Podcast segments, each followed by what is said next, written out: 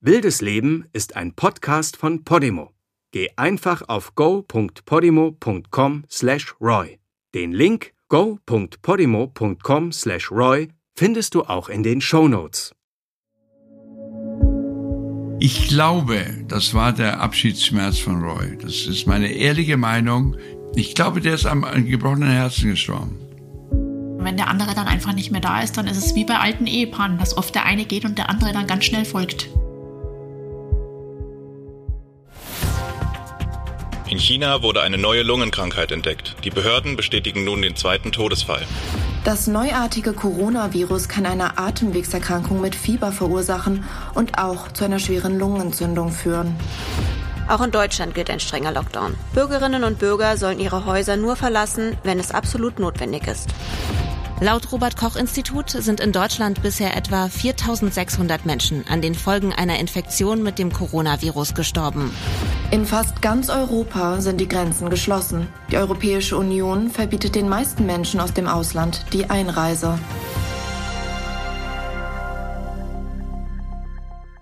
Mai 2020.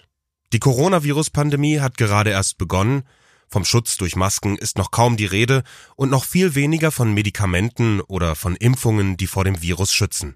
Ich war zu der Zeit äh, nicht in Las Vegas, sondern hier in Deutschland und war im ganz normalen und gewohnten und auch geübten Austausch wie immer. Wir haben miteinander telefoniert zu den Zeiten, in denen das möglich war, bei neun Stunden Zeitunterschied. Und ich habe erfahren vom Siegfried, ähm, dass der Roy in die Klinik gebracht werden musste. Und als dann war eben leider klar, dass er sich mit dem Covid-19-Virus infiziert hatte.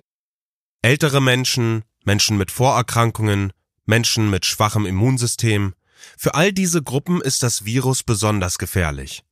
All das trifft auch auf Roy zu. Und auf einmal geht es ganz schnell. Freundinnen wie Thomas Kretschmer erinnern sich an diese traurigen Tage. Ich habe dann eine Textmessage bekommen aus dem äh, Krankenhaus und da stand nur drin, Roy is in heaven now. Und dann wusste ich, er hat, er hat, ich sag's jetzt bewusst so, Roy hat's geschafft. Am 8. Mai 2020 stirbt Roy Horn an den Folgen der Corona-Infektion. Sein Körper war zu schwach, um das Virus zu besiegen. Ja, Siegfried hat es hart getroffen, als er vom Chefarzt erfahren musste, dass Roy verstorben ist. Schwester Dolores steht in engem Kontakt zu ihrem älteren Bruder Siegfried. Nach Roys Tod sucht er bei ihr Trost. Und erzählte mir unter anderem auch am Telefon, Du stell dir vor, nachdem ich hören musste, dass Rolf gestorben ist, da ging ich vor meine Haustür und schaute über unser Gelände. Da sehe ich, dass die Anstreicher mit dem Himmelstor im Meditationsgarten gerade fertig geworden sind. Du, das schaut so aus, als hätte Roy mit dem Sterben drauf gewartet, bis der Anstrich vom Himmelstor fertig ist. Roy organisierte nämlich Monate vorher schon für Siegfrieds Geburtstag einen japanischen Meditationsgarten mit einem Himmelstor. An seinem Sterbetag war alles schon fertig dagestanden. Siegfrieds Geburtstag war erst fünf Wochen später. Besonders in dieser schwierigen Zeit ist Siegfrieds enge Verbindung zu seiner Familie in Rosenheim wichtig. Er sucht das Gespräch zu seinen engsten Vertrauten, wie seiner Großnichte Jennifer. Ich habe dann am Tag danach, habe ich ihn angerufen, habe mit ihm telefoniert, einen Tag danach. Und das war schon sehr, ähm, das war das längste Telefonat, das ich mit ihm geführt habe, weil telefonieren war eigentlich immer so gar nicht sein Ding. Und da hat er dann nur zu mir gesagt, weißt du, der Roy hat zu mir gesagt, wenn ich Corona krieg, dann will ich zu Hause bleiben. Lass die mich ja nicht, lass mich ja nicht, dass die mich holen. Aber Siegfried hat keine Chance, das medizinische Personal davon zu überzeugen, Roy im Little Bavaria zu lassen. Er hat gesagt, die haben ihn mitgenommen, ich konnte gar nicht mehr hin, ich durfte nicht mehr zu ihm. Der war dann in seinem Zimmer, hat gesagt, und durch die Scheibe durch musste ich mich dann verabschieden. Und das ist, glaube ich, nach so langer Zeit,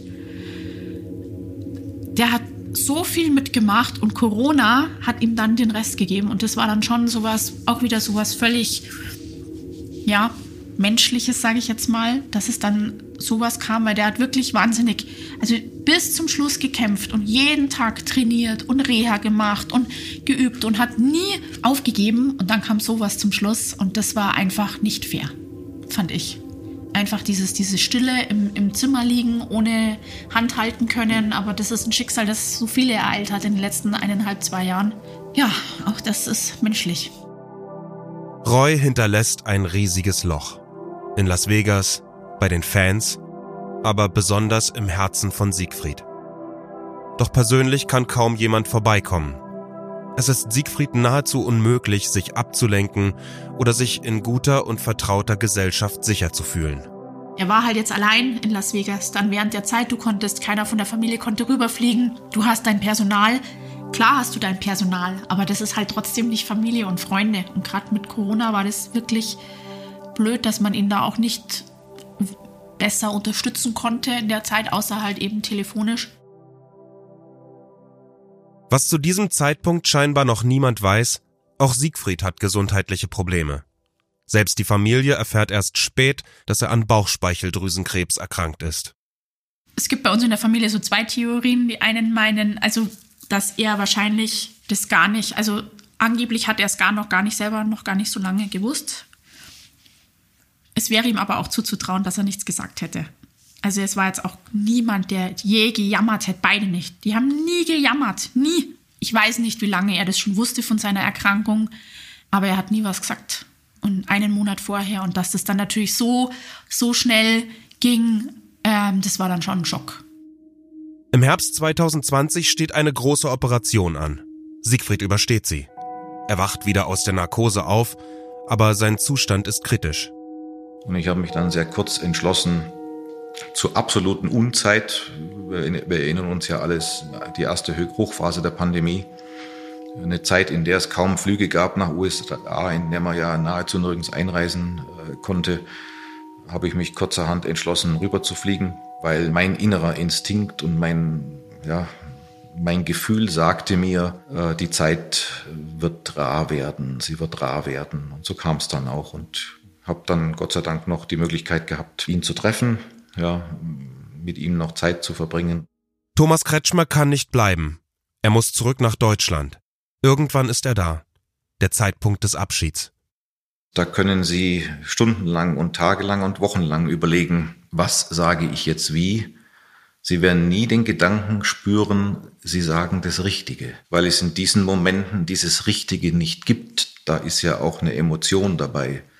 Ich habe mich am Ende von jemandem verabschieden müssen, den ich 34 Jahre kannte und der mein Leben prägte wie vermutlich ganz, ganz wenig. Ich würde fast sogar sagen, wie niemand sonst in meiner Zeit. Das war anspruchsvoll, schwierig, schwer und wir haben es, wir beide haben es trotzdem gemacht. Wir haben uns auf unsere Weise voneinander verabschiedet. Siegfried war in dem Moment klar, ähm, wenn ich jetzt gehe, und ich bin natürlich dann gegangen, wird er mich nie wiedersehen. Und als ich rausgegangen bin, war mir klar, ich werde durch diese Türe nie wieder in meinem Leben gehen.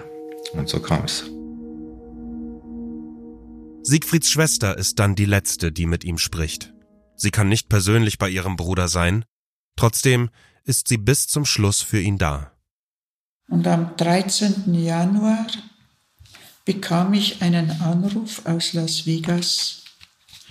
Sister Dolore, Siegfried kann nicht sprechen. Sprechen Sie? Und ich sagte dann zu Siegfried, kein Problem, wenn du nicht reden kannst. Wir können ja zusammen beten. Und ich betete ihm sein Wunschgebet vor. Dazu noch langsam meditativ das Vaterunser. Und darauf sagte Siegfried, okay. Und jetzt wusste ich, dass er alles noch mitbekommen hat. Am nächsten Tag erfuhr ich, dass Siegfried nach unserem Telefonat in Frieden für immer eingeschlafen ist.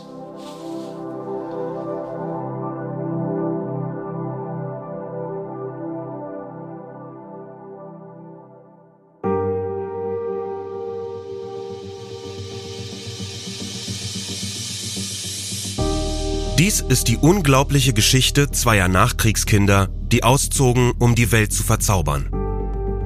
Das Märchen eines Paares, das Las Vegas zu dem machte, was es heute ist. Die Legende deutscher Auswanderer, die das Klischee vom amerikanischen Traum verkörpern, wie kaum jemand anderes und deren Karriere von einer Sekunde auf die andere Geschichte war. Wer waren die beiden hinter den Kulissen, die sie immer wieder zwischen sich und ihr Publikum schoben? Welche Rolle spielten die Raubtiere, die wie Fabelwesen ihre Welt bewachten? Und wie schafften sie es, über 40 Jahre lang ein stetig wachsendes Publikum in ihrem Band zu halten, ohne unter der Last ihres Ruhms zu zerbrechen? Dafür haben wir mit denen gesprochen, die dabei waren und von denen sich viele zum ersten Mal äußern. Ihr hört Wildes Leben. Die magische Geschichte von Siegfried und Roy. Dies ist der achte und letzte Teil. Was bleibt?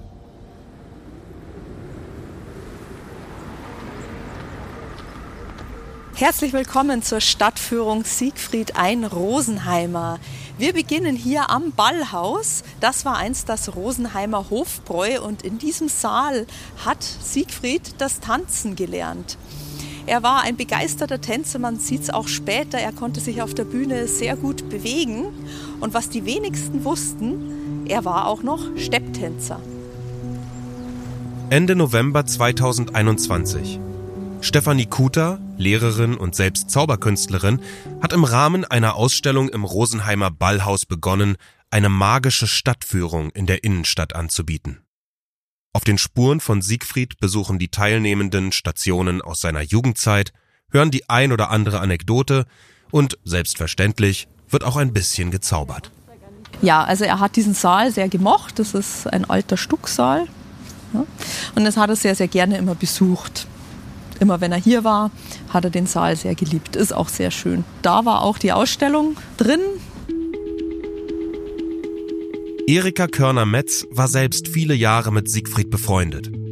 Gemeinsam mit seiner Großnichte Jennifer hat sie die Ausstellung Siegfried und Roy in Memoriam initiiert und mitorganisiert. Das Ausstellungskonzept war so, dass im Saal selbst hier viele verschiedene Fotos in großen Leinwänden präsentiert wurden. Und hier im, am Rand dieses Saals gibt es ja nochmal so eine Galerie. Da waren hier an den Wänden waren äh, kleinere Fotos aus dem Archiv der Familie. Das war sozusagen der Schwerpunkt der ganzen äh, Ausstellung. Und natürlich dann auch einige Vorstellungen von Kollegen von Siegfried, Illusionisten. Und natürlich als ganz großes Highlight die Schwester von Siegfried, die einzige Zeitzeugin, Margot Fischbacher, Schwester Dolore. Und die hat hier so die Bühne gerockt. Ne? Die war sehr oft da und hat aus dem Nähkästchen geplaudert, hat viel aus der Zeit, die sie mit ihrem Bruder erleben durfte, erzählt. Das war ein großer Magnet und diese Vorstellungen waren immer sehr gut besucht. Siegfrieds enge Verbindung zu seinem Heimatort ist spürbar. Nicht nur er hing an Rosenheim, Rosenheim hängt auch an ihm. Ich glaube schon, dass Siegfried als berühmtester Sohn der Stadt äh, einen besonderen Status hier hat und äh, dass er hier wirklich sehr, sehr viele Fans hatte. Und ich habe es auch gemerkt bei den drei Führungen, die stattfinden konnten im Zuge der Ausstellung, dass da wirklich begeisterte Fans dabei waren und äh, die dann auch ganz viele Geschichten hatten, die sie erzählen konnten und die selber auch in Las Vegas waren, das alles miterlebt haben. Also definitiv, er hat die Stadt schon geprägt. Ich finde es ganz erstaunlich, dass er es wirklich geschafft hat. Das ist wirklich eine Leistung, aus Rosenheim rauszukommen, weil viele kommen ja wieder zurück oder kommen ja nicht raus. Von Ilona Tetzlaff, der City-Managerin von Nordenham, haben wir erfahren, dass auch in Reus Heimatstadt etwas Ähnliches geplant ist wie die Ausstellung in Rosenheim.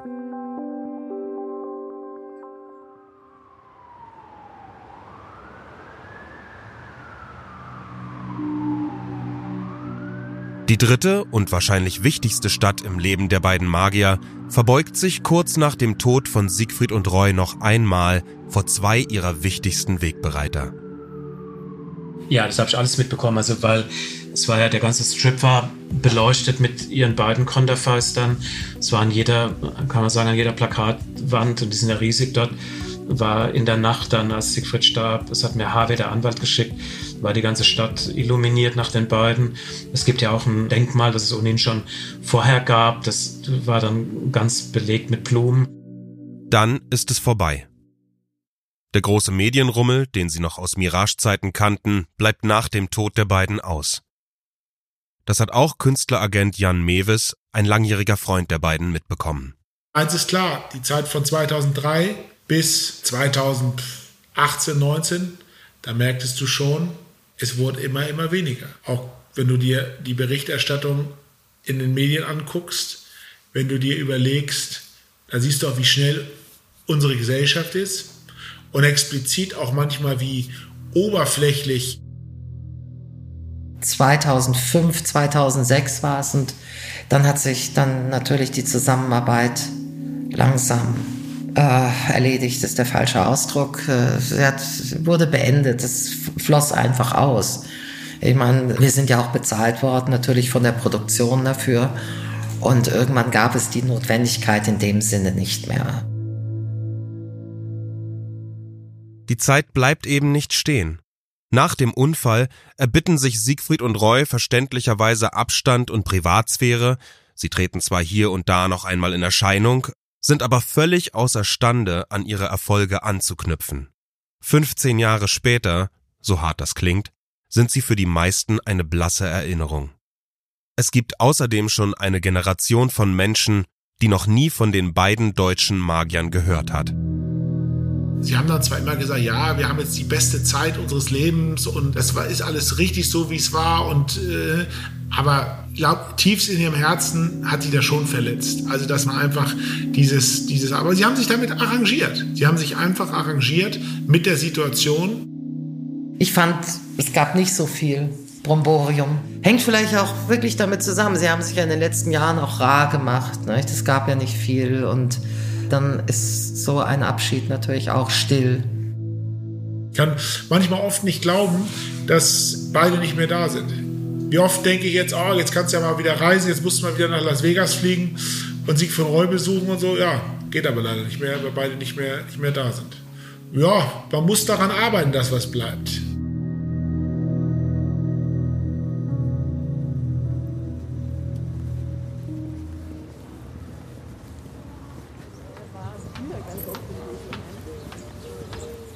Wir stehen jetzt hier vor der Kirche St. Nikolaus und als die renoviert wurde von 2004 bis 2006, suchte man Sponsoren und stieß bei Siegfried und Roy auf offene Ohren. Sie erklärten sich bereit, ein Fenster zu stiften. Und der Siegfried hatte dann gleich auch eine super Idee. Und zwar wollte er, dass in sein Fenster ein weißer Tiger eingearbeitet wird. Die Frau vom Künstler, der die Fenster gestaltet hat, hat dann gesagt, dass das leider nicht möglich ist. Aber er kann Rosen haben. Und man sieht es jetzt auch hier, dass dieses ganze Fenster voller schöner Rosen ist. Und an der Seite noch die Inschrift Siegfried and Roy Gift for the Ages. Die beiden Magier haben nicht nur auf der Bühne Spuren hinterlassen. Neben ihrem Einsatz gegen Kinderarmut hatten sie vor allem Patenschaften mit Tiergärten und haben Freizeitparks wie zum Beispiel dem Phantasialand bei Köln Tigerbabys geschenkt und ein extra Gehege für sie bauen lassen. Als wohltätige Arbeit geht so etwas heute allerdings kaum noch durch.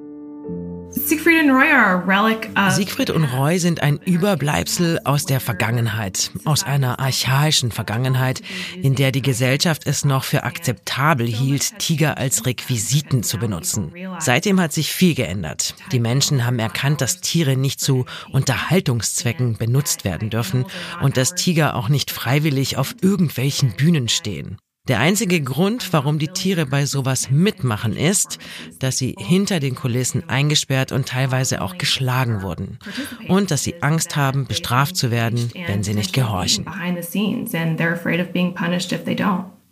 Rachel Matthews von der Tierschutzorganisation PETA ist für viele Fans von Siegfried und Roy eine Art Spielverderberin. Eine, die von heute aus die Vergangenheit und die Erinnerungen anderer beschmutzt und ins Negative zieht, eine altkluge Streberin, die es sich einfach macht, Reaktionen, mit denen alle konfrontiert sind, die es wagen, Vergangenes mit den Maßstäben von heute zu beurteilen. Ob das Tierschutz Umweltbewusstsein oder Gleichberechtigung betrifft. Doch Rachel kann dem Beispiel von Siegfried und Roy auch etwas abgewinnen. Vor ein paar Monaten gab es einen Fall mit einem Zauberer hier in den USA. Es ist einer der beiden letzten, die noch Shows mit Tigern machen. Er hatte geplant, ein Zelt ganz in der Nähe des Las Vegas Strip aufzustellen und dort ein Jahr lang die Raubkatzen zu halten, die er in seinen Shows auftreten lässt. Wir haben uns mit den Menschen vor Ort zusammengetan und uns gegen die von ihm beantragte Genehmigung engagiert. Wir haben juristische Nachforschungen angestellt, Proteste und öffentliche Kundgebungen organisiert. Die Nachbarschaft war da sehr präsent. Am Ende hat wirklich niemand diese Show unterstützt. Und der Magier hat einen Rückzug gemacht und die Tiger aus der Show gestrichen. Jetzt versucht er, ohne die Tiere weiterzumachen. Das ist ein gutes Beispiel für eine unserer erfolgreichen Kampagnen. Wir mussten Gesetze heranziehen, die Öffentlichkeit mit ins Boot holen, die Aufmerksamkeit der Presse gewinnen, alles um sicherzustellen, dass kein Tiger auf dem Vegas Strip für eine Zaubershow missbraucht wird. All to ensure that no tiger would be abused on the Vegas Strip for a magic show. taugen Siegfried und Roy somit heute nur noch als abschreckendes Beispiel dafür, wie man es nicht mehr macht?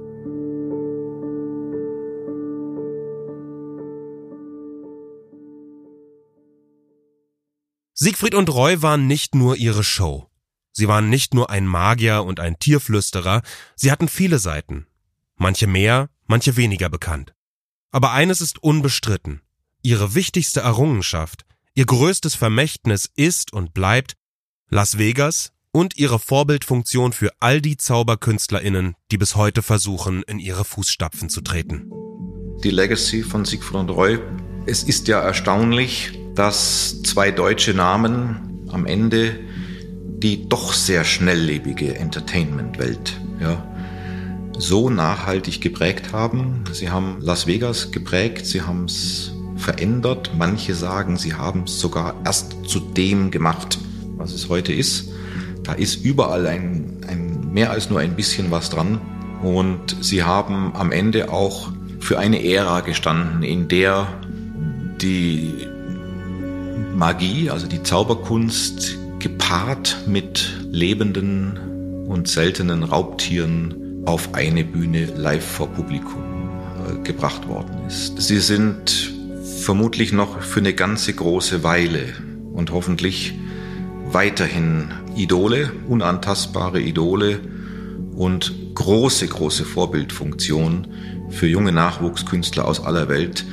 Aber dennoch, die beiden bleiben da als Vorbild und als Lichtgestalt aus meiner Sicht in der Geschichte des Entertainments als wirklich Solitäre stehen und haben diese Vorbildfunktion. Also Siegfried und Roy haben es geschafft. Und Vorbilder sind sie. Stars der Zauberwelt wie die Ehrlich Brothers oder Hans Klock wären ohne Siegfried und Roy heute nicht da, wo sie sind. Und natürlich waren wir auch total inspiriert. Wir haben uns ja ein, zwei Mal mit Siegfried auch treffen dürfen und ja, einfach auch wichtige Tipps zu bekommen fürs Leben, sage ich mal so. Er hat uns zum Beispiel gesagt, uh, never show a fool an unfinished trick. Und äh, das ist so etwas, das haben wir auch so häufig erlebt, das ist der Fehler. Wenn du das machst, dann sind alle verunsichert und äh, sagen, oh mein Gott, ist das wirklich so? Äh, es gibt einfach in dieser Kunst der Magie, glaube ich, gleiche Probleme, die es halt auch vor 30 Jahren schon gegeben hat oder vielleicht auch schon vor, vor 50 Jahren. Ja, und insofern war das für uns einfach ein, ein sehr großer Wert, dass wir uns mit äh, Siegfried da haben austauschen können. Ich liebte die Siegfried so. Ich, das tut mir gut eigentlich. Das ist auch so. Ich hatte Siegfried Roy erstes Mal begegnet, wenn ich elf war. Aber dann davor hatte ich natürlich Siegfried Roy am, am Fernsehen gesehen. Ende 70er Jahren.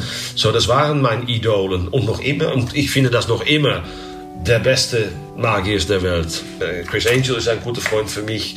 David Copperfield, nicht ein guter Freund für mich, aber natürlich riesig, was er gemacht hatte.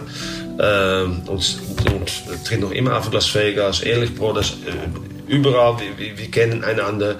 Aber für mich bleiben sie für der Beste. Die haben Magie und Showbusiness zusammengebracht. Und ich, wenn, die, wenn die mehr vergleichen, finde ich das ein Kompliment. Siegfried und Roy ähm, sind bis na zuletzt aber auch bis heute für uns ganz persönlich insofern etwas Besonderes, weil in der Magie ist es zu 99 Prozent so, dass Zauberer alleine auf der Bühne stehen und es ist eines der ganz, ganz wenigen Duos, die zu zweit auf der Bühne zaubern. Und das war bei uns ja auch dann von, von früher Kindheit an. Das ist ein komplett anderes Herangehen an diese Kunst der, der Magie, ob man alleine zaubert oder zu zweit, was den Fokus angeht, was das Wording angeht, was Requisiten, Design, äh, Outfits und von daher gibt's da irgendwie eine, eine Parallele allein dadurch, dass sie eben ihr Leben zu zweit auf der Bühne gestanden haben und das bei uns genauso.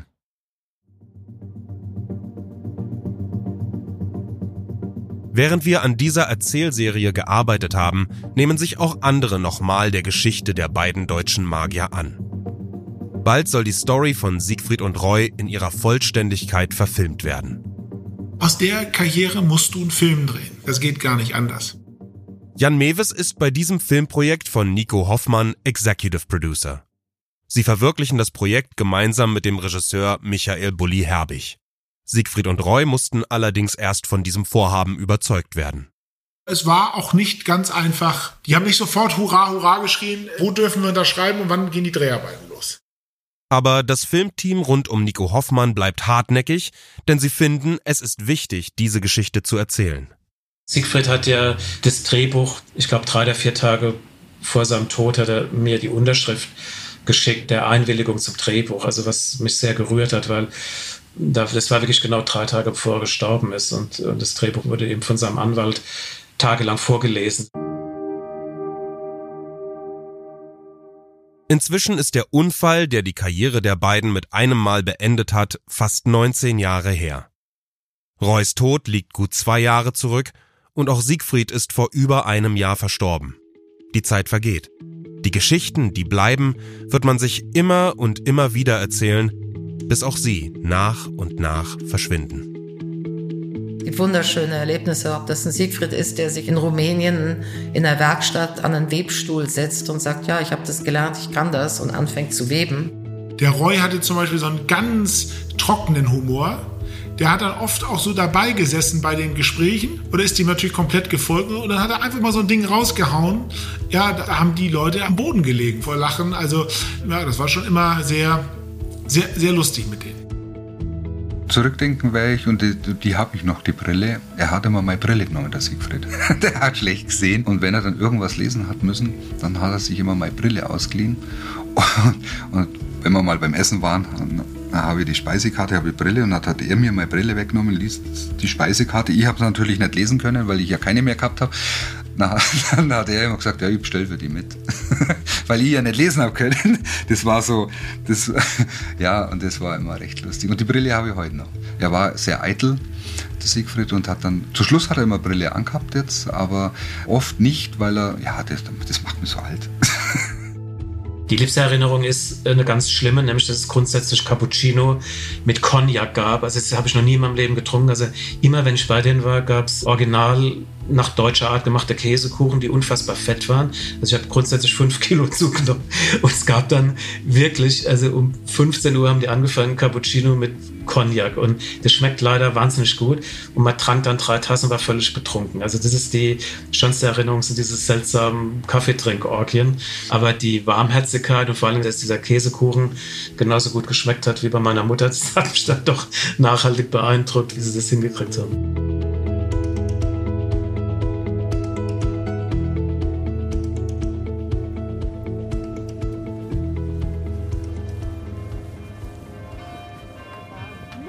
Wir stehen jetzt hier vor Trachtenjäger. Das war nach dem Krieg das Klepper-Bekleidungsgeschäft.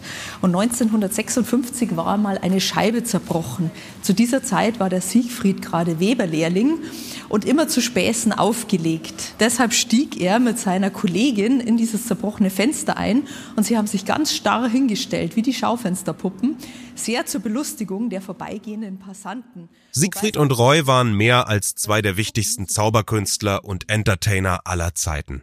Sie waren komplex, hatten einen steinigen Weg hinter sich und haben viele Menschen beeindruckt. Und zwar, wie es scheint, auch die, die ansonsten gar nichts mit Kunststücken, Glam, Camp und Glitzer am Hut haben. Gerade eben, beim Schreiben dieser letzten Folge, erzählt unsere Kollegin Sabine, dass sie Siegfried und Roys Show im Mirage gesehen hat. Und dann fing diese Show an und ich war jetzt nicht skeptisch, aber ich bin kein Zauberfan, ich bin kein Magierfan. Und dann äh, fängt diese Show an und es ist schlichtweg der Hammer. Also mir fiel der Kinnladen runter, blieb dann auch die ganze Zeit unten. Und ich kann mich wirklich dran erinnern, dass ich äh, manchmal nicht klatschen konnte, weil ich im Kopf noch so damit beschäftigt war, äh, wie haben die das gerade gemacht? Das geht doch nicht. Und insofern saß ich da die ganze Zeit und war halt komplett fasziniert, komplett äh, aus den Socken gehauen und ich hätte nie gedacht, dass das so toll ist und ich hätte auch nie gedacht, dass ich das so toll finde.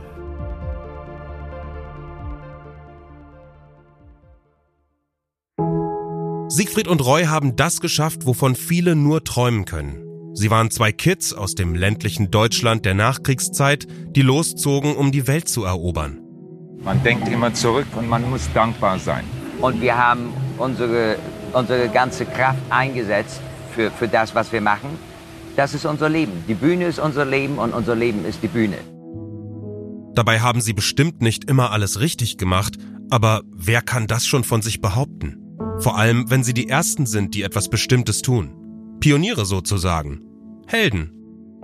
Und wie alle Helden verdammt dazu, von der Gegenwart überholt und in ihrer Zeit zurückgelassen zu werden. Beenden möchte ich meine Führung mit einem Zitat von Siegfried, das mir sehr gut gefällt. Wir haben alles und mehr erreicht, wovon wir uns jemals hätten träumen lassen. Und wenn ich zurückblicke, kommt es mir vor, als sei mein ganzes Leben Magie gewesen.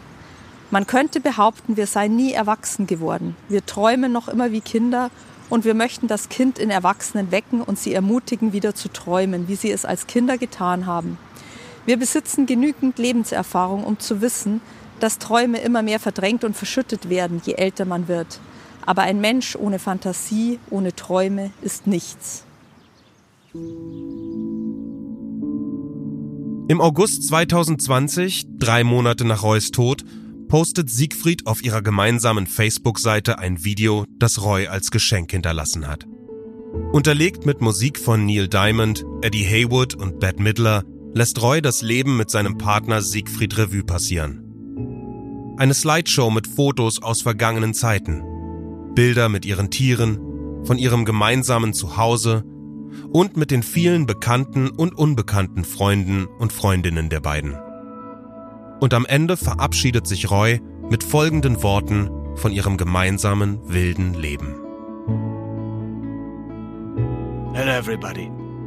Thank you for coming to say farewell to me. Hallo alle miteinander. Danke, dass ihr gekommen seid, um mir Adieu zu sagen. Ich habe immer gesagt, ich werde mal zu spät zu meiner eigenen Beerdigung kommen, aber diesmal habe ich Vorsprung. Aber um es nicht so öde zu machen und damit nicht alle weinen, habe ich hier einen kleinen musikalischen Abschied zusammengestellt, um all das auszudrücken, was ich jetzt fühle. Und ich hoffe, ihr auch. Ich habe euch nicht für immer verlassen. Ich bin nur mal schon vorangegangen und auch mein Geist bleibt noch hier bei meinen Tieren. Bitte kümmert euch gut um sie. Ich wache über euch aus der Distanz. Ich bin immer da.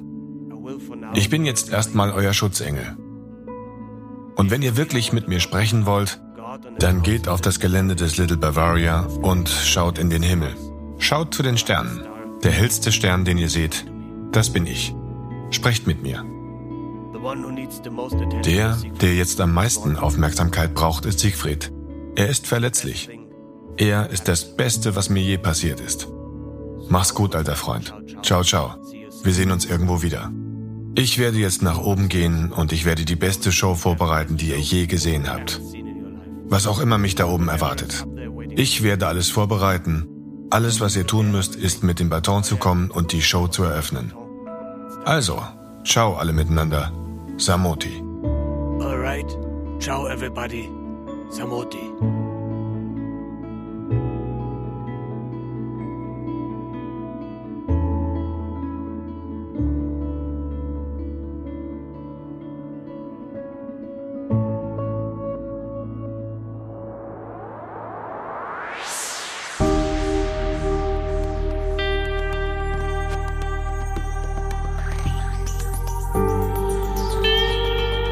Wildes Leben. Die magische Geschichte von Siegfried und Roy ist ein Podcast von Podimo, produziert von Bose Park Productions. Recherche und Redaktion Ilona Toller, Lena Alexandra Mempel und ich, Tom Erhardt.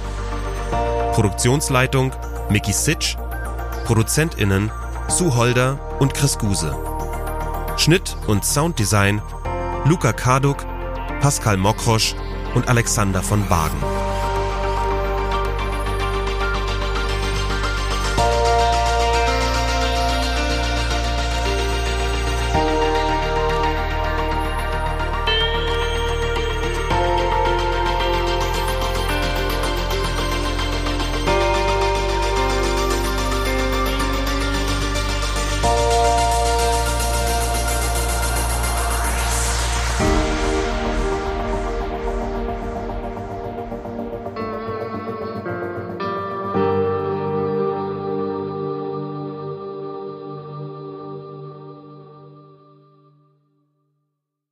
Podimo-App findest du übrigens nicht nur diesen Podcast, sondern noch hunderte weitere Podcasts, die du sonst nirgends hören kannst.